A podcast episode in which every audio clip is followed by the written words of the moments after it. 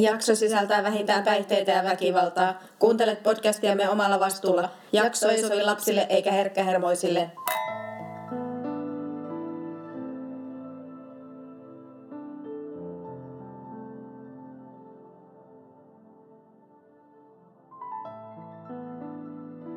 Tervetuloa True Crime and Wine podcastin pariin. Mä oon Mervi.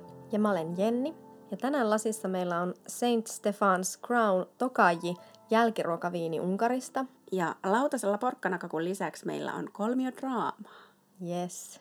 Kiva saada vihdoin, tai pitkästä aikaa vähän perinteistä tämmöistä true crime-tarinaa vai saadaanko?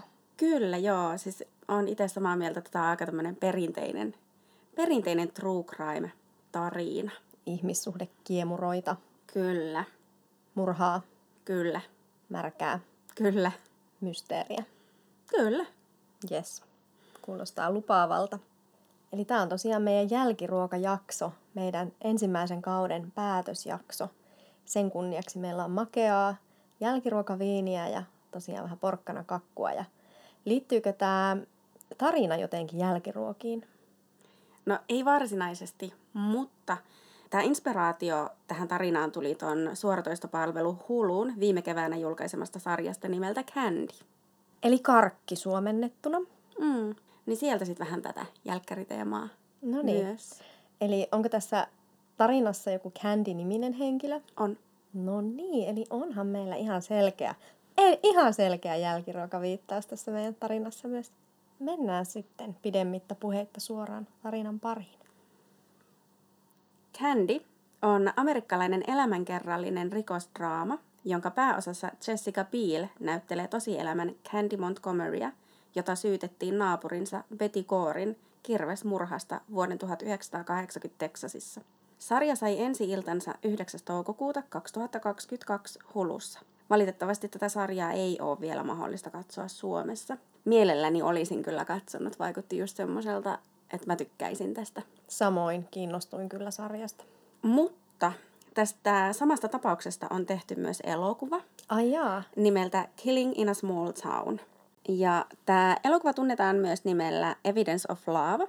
Ja tämä on vuonna 1990 ilmestynyt yhdysvaltalainen rikosdraama-elokuva, jonka on ohjannut Stephen Gyllenhaal ja kirjoittanut Cynthia Sidre. onkohan Ja- se näille kyllenhaaleille sukua? On, kyllä. Onko? Eli tämä on heidän isä. Eikä. Joo. Eli Mag- Pienet on piirit Hollywoodissa. no on Magien, Magin ja Jakein isä on tämä Stephen Gyllenhaal. Ja tämä elokuva perustuu John Bloomin ja Jim Atkinsonin vuonna 1984 julkaisemaan kirjaan nimeltä Evidence of Love. Tässä elokuvassa pienen kaupungin asukkaat järkyttyvät Peggy Blankenshipin julmasta kirvesmurhasta. Ja järkytys vain kasvaa, kun erittäin pidättäytyneestä naapurin kotiäidistä Candy Morrisonista tulee pääepäilty. Murhatutkinnan aikana hänet asetetaan hypnoosiin, jossa hänestä paljastuu täysin erilainen persoona. Ja tämän elokuvan lisäksi tästä tapauksesta on myös tulossa HBO Maxille ensi vuoden maaliskuussa Love and Death-niminen sarja, jossa Elisabeth Olsen esittää tätä Candy Montgomerya. No oho. Eli aika pinnalla tuntuu olevan tämä No joo. keissi, että jos on keväällä julkaistu Hulussa tämä sarja ja nyt sitten tulee HBO Maxille sitten uusi sarja. Candice, Candy Lynn ja hänen miehensä sähköinsinöörinä työskentelevä Pat Montgomery sekä heidän kaksi lastaan muuttivat unelmakotinsa Texasin Wileen vuonna 1977. He osallistuivat säännöllisesti Lukasin metodistikirkon Jumalan palveluksiin, jossa Candy ystävystyi Betty Corin kanssa. Candy ja Betty osallistuivat aktiivisesti kirkon toimintaan sekä lauloivat kirkon kuorossa.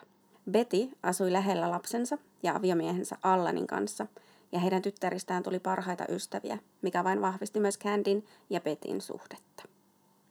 Candy Montgomery muistaa aina sen hetken, jolloin hän päätti aloittaa suhteen Betin aviomiehen Allanin kanssa. Se tapahtui kirkon lentopallokentällä eräänä loppukesän päivänä vuonna 1978. Candy ja Alan yrittivät molemmat pelata samalla pallolla, ja he törmäsivät. Se oli ihan pieni mitätön törmäys, jota muut kentällä eivät edes huomanneet, mutta Candylle se toi eräänlaisen ahaa-elämyksen. Alan Gore haisi seksikkäältä. Ah, voi niin kuvitella. Hän oli jo aiemmin useiden viikkojen ajan puhunut ystävilleen haluavansa suhteen toisen miehen kanssa. Candy halusi jotain, joka ravistelisi hänen erittäin tylsää elämää aviomiehensä Patin kanssa. Hän kertoi avoimesti haluavansa mieltä räjäyttävän suhteen, tai kuten hän sanoi, haluan ilotulitteita. Ja sitten hän törmäsi kentällä Alaniin ja ajatteli, voisiko hänenlaisensa mies saada maan liikkumaan. Ensi silmäyksellä hän ei näyttänyt siltä. Alanilla oli korkea hiusraja ja isävartalo, ja hän pukeutui lievästi sanottuna tylsästi. Mutta muilla tavoin hän oli sellainen mies, jonka kanssa hän voisi pitää hauskaa. Alan oli hyvin paljon Candin kaltainen. Aktiivinen kirkossa, lapsirakas, ulospäin suuntautunut, huumorintajuinen ja se persoonallisempi puoliso yhteensopimattomasta parista.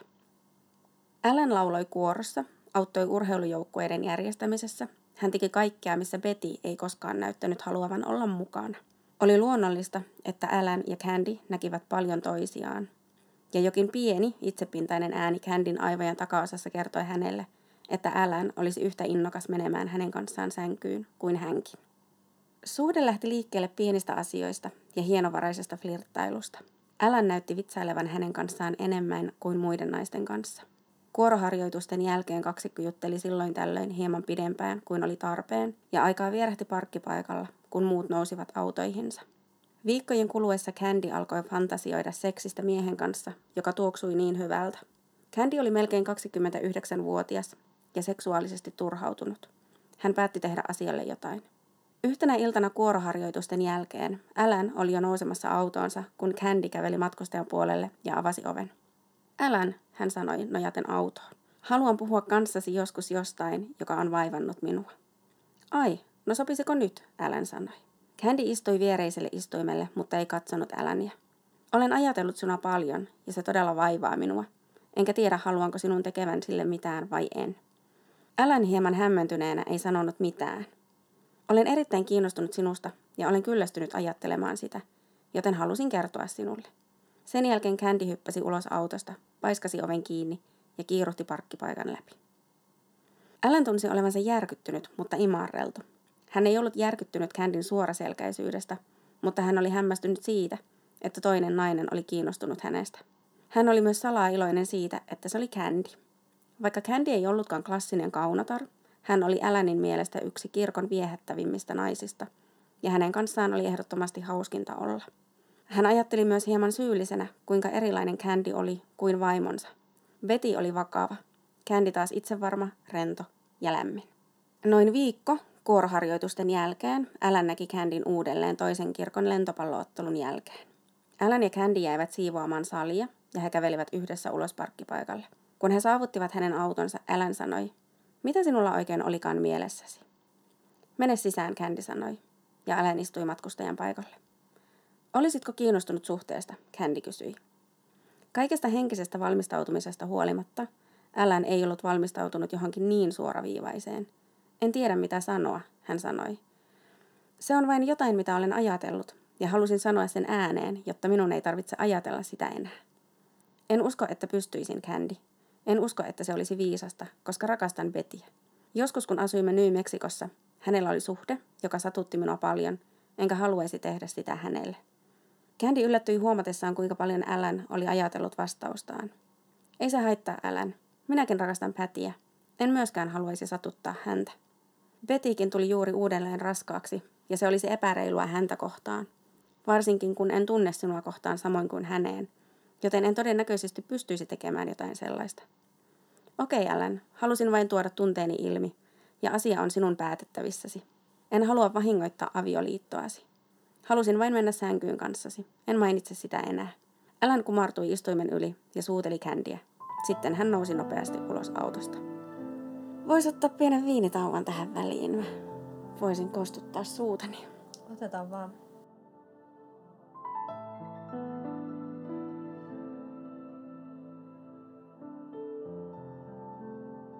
Onko sulla Jenni mitään kerrottavaa tästä viinistä? Joo, on paljonkin. Kiva. Eli tosiaan tämä viini tulee tuolta Unkarista, Tokajin alueelta, ja Tokajin alue on tunnettu näistä jälkiruokaviineistään. Ja mä voisin kertoa vähän tuosta, miten tämä ylipäänsä tämä kyseinen jälkiruokaviini on saanut alkunsa. Eli historiatietojen mukaan sodat repivät tätä Tokain aluetta yli 300 vuotta sitten, eikä väestöllä tuolloin ollut juurikaan aikaa paneutua viinin viljelyyn. Niinpä Potrytis sinera nimistä jalohometta ehti kehittyä valtaosaan rypäleistä ennen kuin viinin korjuuseen ehdittiin.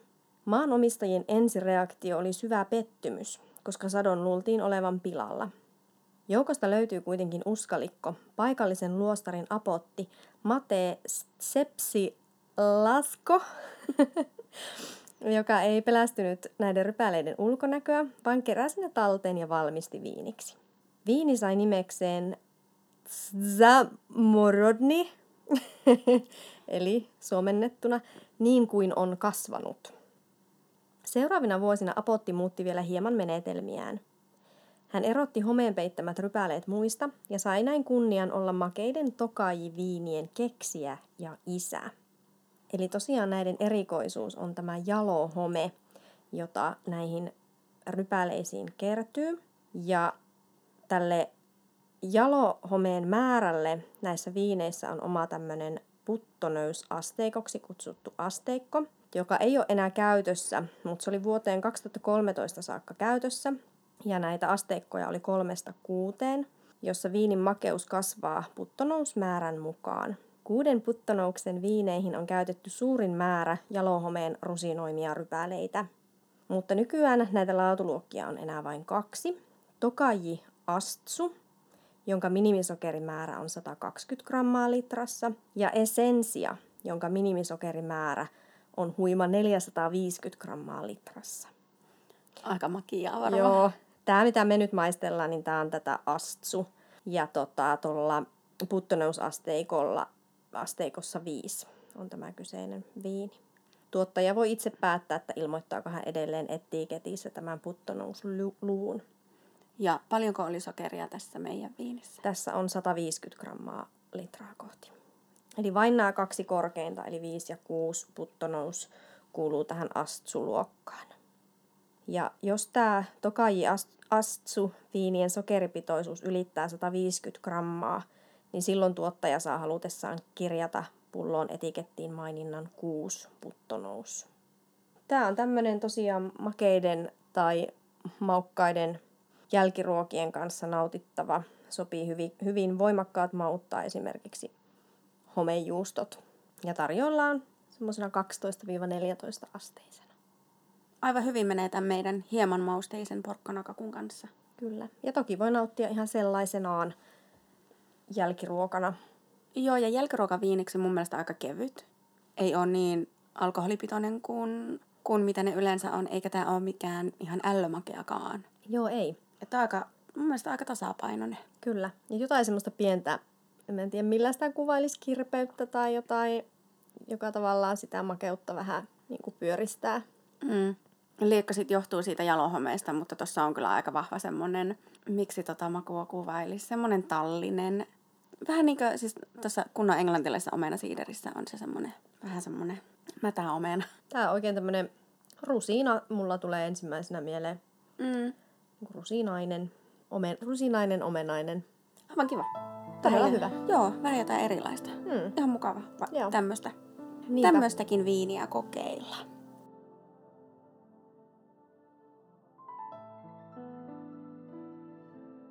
Montgomerien muuttaessa Wileyin vuonna 1977 heidän avioliittonsa oli jo aika rutinoitunutta ja arkista. Pat tarjosi kaiken, mitä Candy oli koskaan odottanut, kuten hyvän toimeentulon, eikä Candya haitannut olla kotiäiti, mutta hän oli hullun tylsistynyt. Ja juuri siksi hänen 29. syntymäpäivänsä kohokohta oli täysin yllättäen tullut puhelu. Ja puhelu tuli tietenkin Alanilta. Minun on mentävä huomenna McKinneyin tarkistamaan renkaat uuteen kuorma-autoon, jonka ostin sieltä. Mietin, haluaisitko lounaalle. Tiedätkö, puhuaksesi hieman enemmän siitä, mistä puhuimme aiemmin. Alan ja Candy tapasivat autokorjaamossa McKinneyssä muutaman kilometrin päässä Candyn talosta pohjoiseen. Alan mursi jään yllättämällä hänet syntymäpäiväkortilla ja Ele liikutti Candyä. He ajoivat pieneen teehuoneeseen, jossa he keskustelivat kaikesta paitsi itsestään suurimman osan tunnin ajan. Alan puhui Petistä, Candy puhui Pätistä. He vertasivat lastensa kouluasioita ja keskustelivat kirkkoasioista. Candy sai Alanin puhumaan työstään, ja Alan puolestaan vaikutti kiinnostuneelta, kun Candy keskusteli luovan kirjoittamisen kurssistaan. Tapaamisen lopussa he kuitenkin ottivat mahdollisen suhteen puheeksi. Kumpikaan ei haluaisi loukata ketään, eikä tunteita saisi olla mukana. Sinä päivänä he eivät puhuneet muuta, mutta viikon kuluttua Alan soitti Candylle uudelleen Patin ollessa töissä. He keskustelivat enemmän suhteen riskeistä, peloistaan tehdä jotain, mikä pilaisi heidän avioliittonsa, mutta he puhuivat myös molemminpuolisesta vetovoimasta ja olivat ilmeisesti innoissaan tapaamisen mahdollisuudesta. Tiedätkö, jos et mene kanssani sänkyyn melko pian, et koskaan pysty täyttämään odotuksiani, joita minulla on sinusta, Candy sanoi nauraen. Tiedän, olen ajatellut sitä.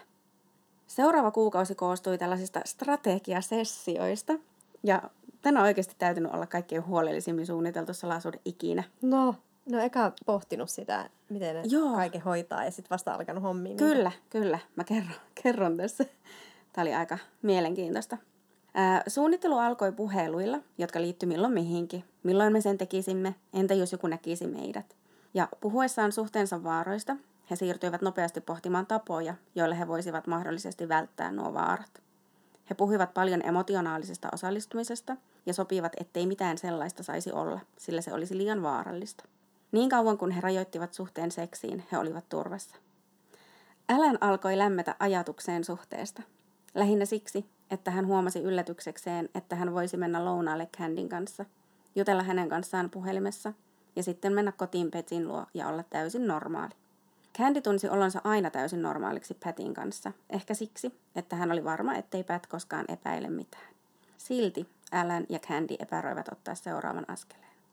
Marraskuun lopussa Candy kutsui Alanin kotiinsa lounaalle. Hän teki kuuluisaa lasagneaan ja päätti, että jos mitään ei tapahdu pian, hän ei käyttäisi enempää aikaa tähän. Syötyään he istuivat olohuoneeseen ja alkoivat käymään miksi ja miksi ei listaa läpi. Syy kerrallaan. No ho, ho. He ottivat ensin miksi ei listan, alkaen tärkeimmistä, kiinni jäämisen pelosta ja että joutuisivat emotionaalisesti osallisiksi. Ja listan miksi syyt oli paljon helpompia, seikkailun tunne ja seuran tarve. Candy ei ollut mennyt niin pitkälle, että olisi lisännyt seksiä listalle, mutta he keskustelivat myös siitä. He päättivät aloittaa suhteen ja Candy jopa teki luettelon säännöistä. Ei helvetti. Jos jompikumpi heistä koskaan haluaisi lopettaa suhteen, mistä tahansa syystä, se loppuisi. Ei kysymyksiä. Jos jommalle kummalle syntyisi tunteita toista kohtaan, suhde päättyisi. Jos he koskaan alkaisivat ottaa riskejä, joita ei pitäisi ottaa, suhde päättyisi. Kaikki kulut, ruoka, motellihuone, bensiini jaetaan tasan. He tapaisivat vain arkisin. Tosi romanttista. Eikä oikein. Mä sanoin, että tämä on niin tosi suunniteltu. Sitä on varmaan niin suunnitelluin Kyllä mulla, meni, mulla, mulla olisi mennyt fiilikset jo aika kauan aikaa He tapaisivat vain arkisin puolison ollessa töissä.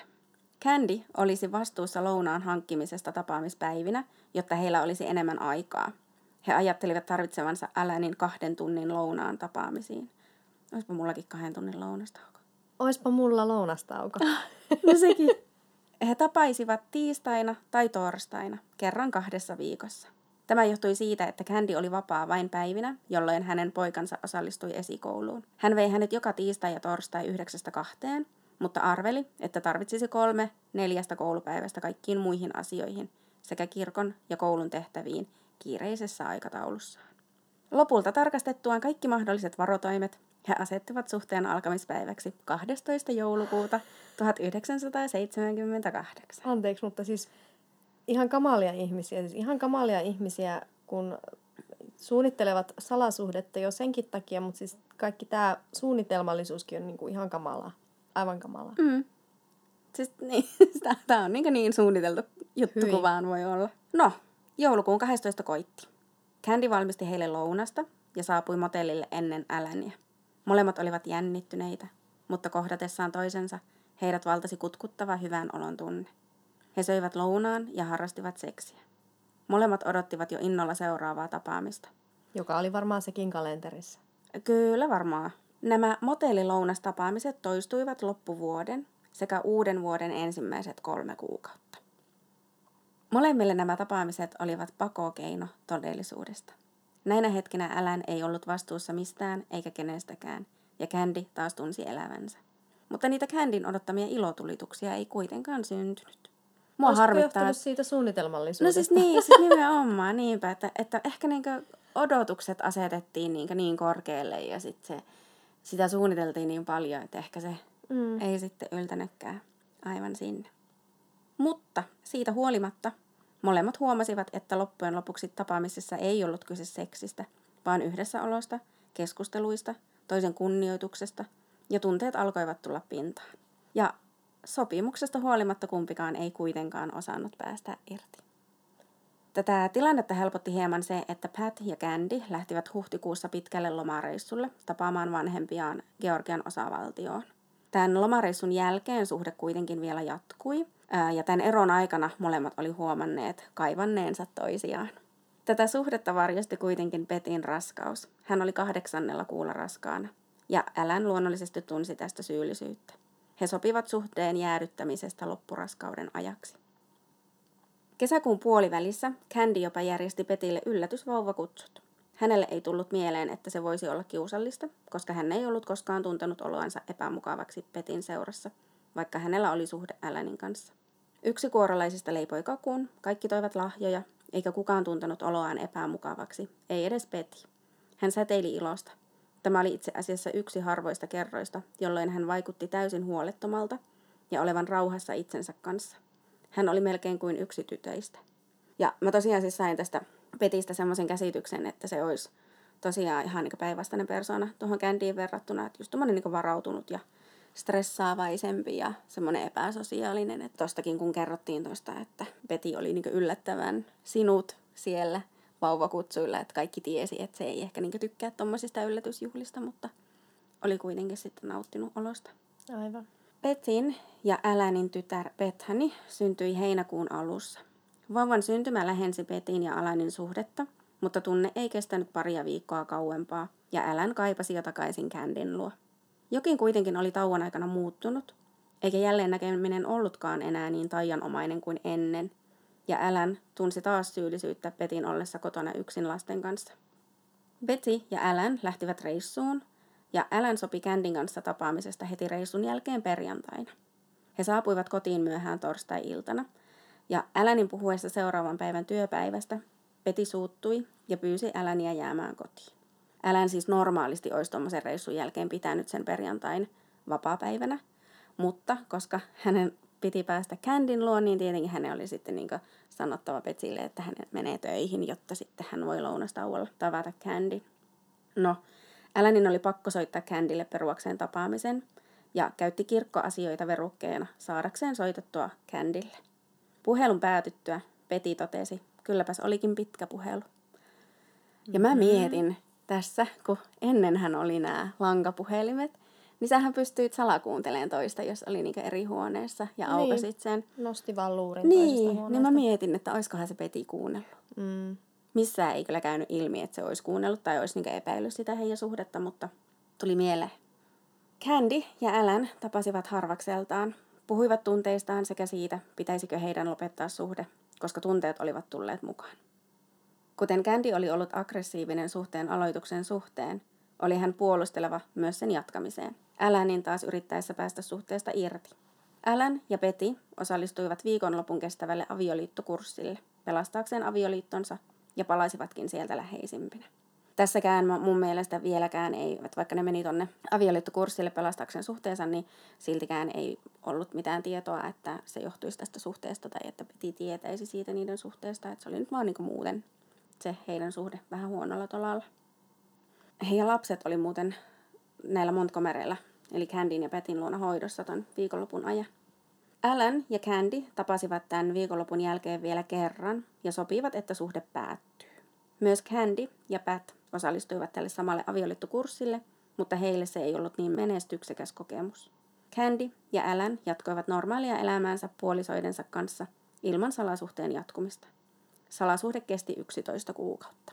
Onko sulla viinistä vielä jotain sanottavaa? Onko karkkisuus? Onko sulla siitä karkista jotain sanottavaa? Joo, siis t- nää on näitä, nää on niitä merirosvo semmosia, Merkkareita. ei ole merkkareita, vaan niitä, Mitä mitä on niin semmosia niinku pitemmän muotoisia, semmosia niinku Timantteja, semmoisia. timantin muotoisia, mutta semmosia isoja, mitä on niissä aarrearkkupusseissa. Mm. Ja Niin, niin on tosi hyvä. Joo, mites? Mutta hirveän hankala syödä tässä, kun koittaa olla äänettömästi. Joo, kyllä. Imeskellä. Sopiiko se viinin kanssa? No, mä maistan. Kyllähän tota juo. Mutta siis on viinistä vielä vähän lisää. Ja täytyy tässä vaiheessa jo kiittää tämmöistä blogia kuin Viinihetki Arkisto. Täällä oli todella ihanasti kerrottu tästä vi- kyseisestä viinistä, mitä me tänään maistellaan. Hänellä on ollut kyllä eri vuosikerta 2013 maistelussa ja meillä taisi olla nyt 2014 vuosikerta tästä. Tässähän tämä päärypääle on Furmint ja muina rypääleinä on nämä, nämä nimet tämmöisiä, jotka ei ole suomenkielisiä enkä hallitse tätä Unkaria, niin Harslevely ja Muskotaly. Ja tämä Furmint on tämän Tokai-alueen päärypäle. Se kukkii aikaisin keväällä, mutta sen kypsyminen hidastuu syksyä kohti, jolloin suhteellisen ohut kuori homehtuu helposti. Ja nimenomaan tätä toivottuakin jalohometta niihin tulee. Ja sopivina vuosina niistä voidaan valmistaa tätä Tokaji Atsu-viiniä. Mutta eikö kuitenkin tuolta Tokajin alueelta tule muitakin viinejä kuin vain jälkiruokaviinejä? Ymmärsinkö oikein? Joo, tulee. Tuosta Furmint-rypäleistä tehdään myös ihan tällaisia kuivia, raikkaita valkoviinejä. Ja ne on itse asiassa ilmeisesti maailmanlaajuisesti aika, aika tuota, tunnettuja.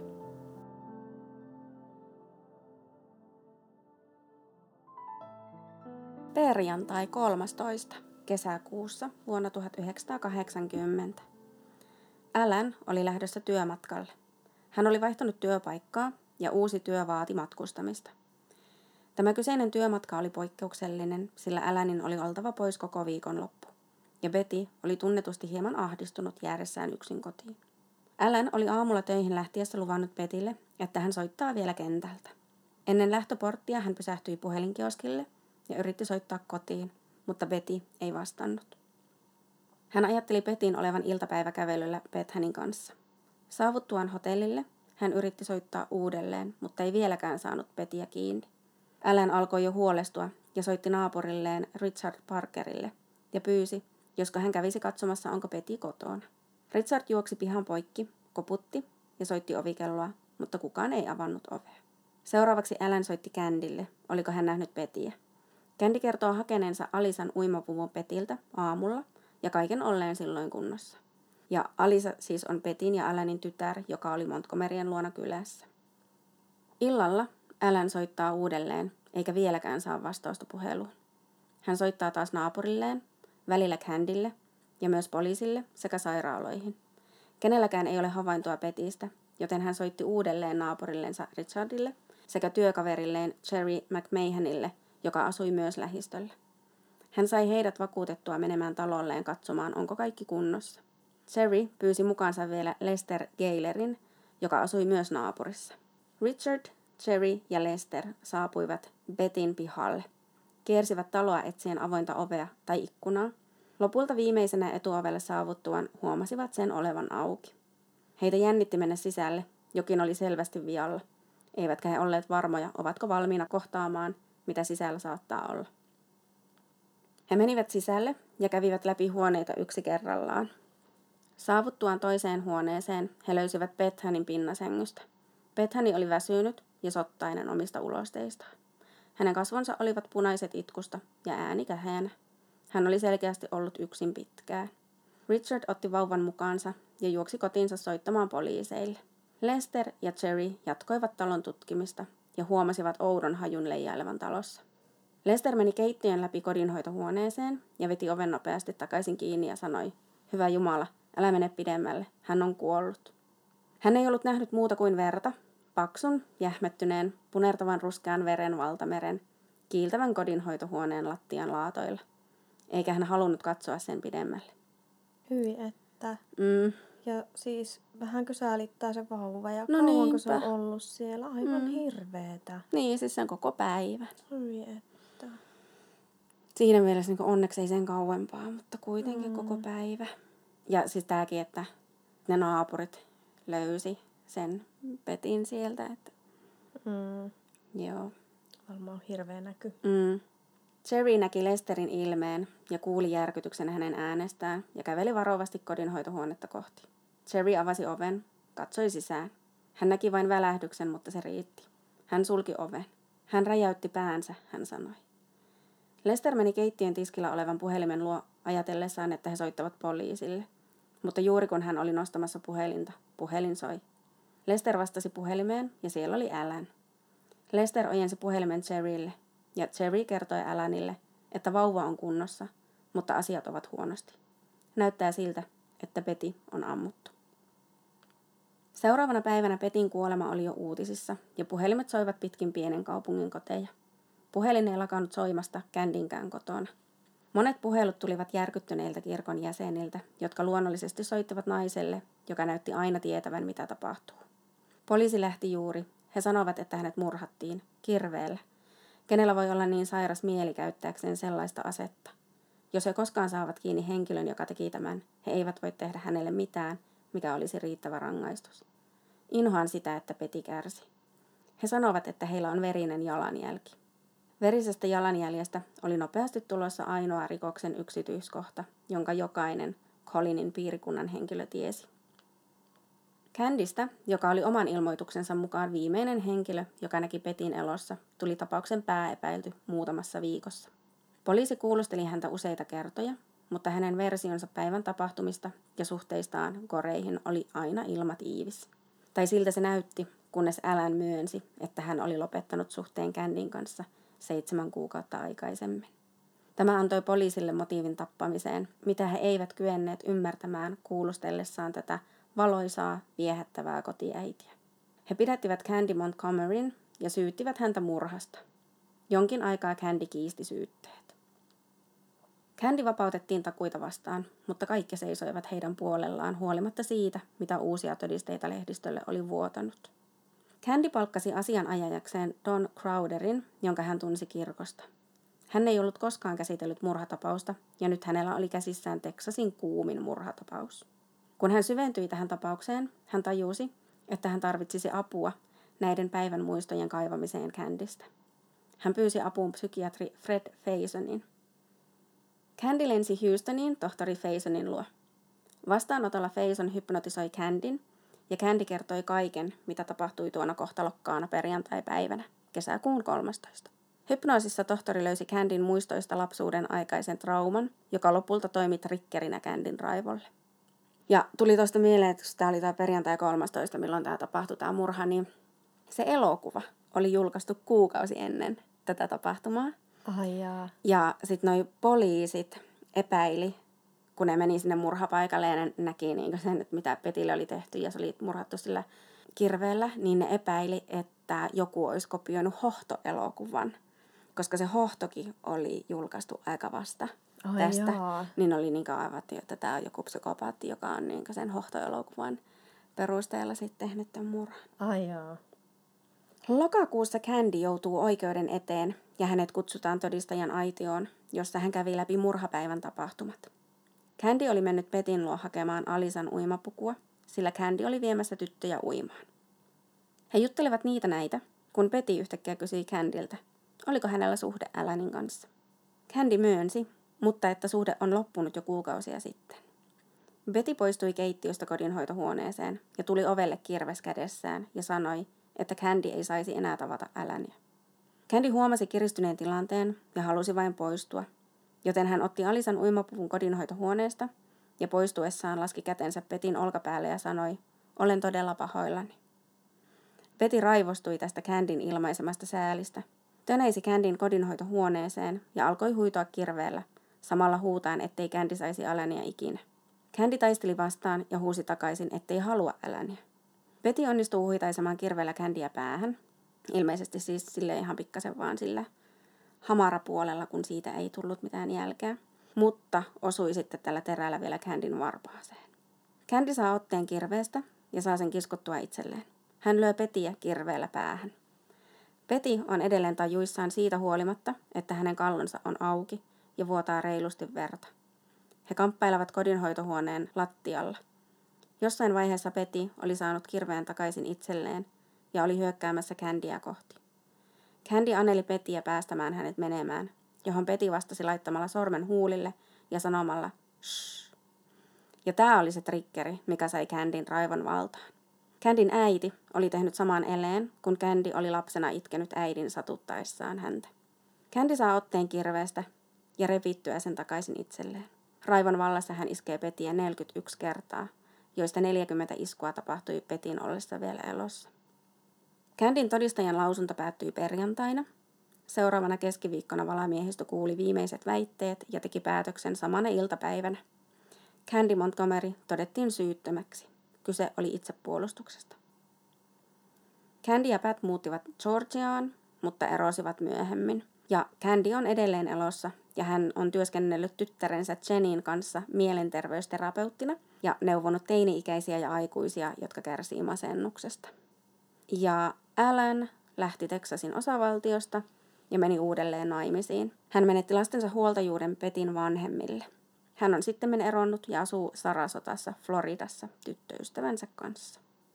Mielenkiintoisintahan tässä on tietenkin se, että puhuuko Candy totta Mm. näistä tapahtumista, mitä siellä mm. heidän kotona on tapahtunut.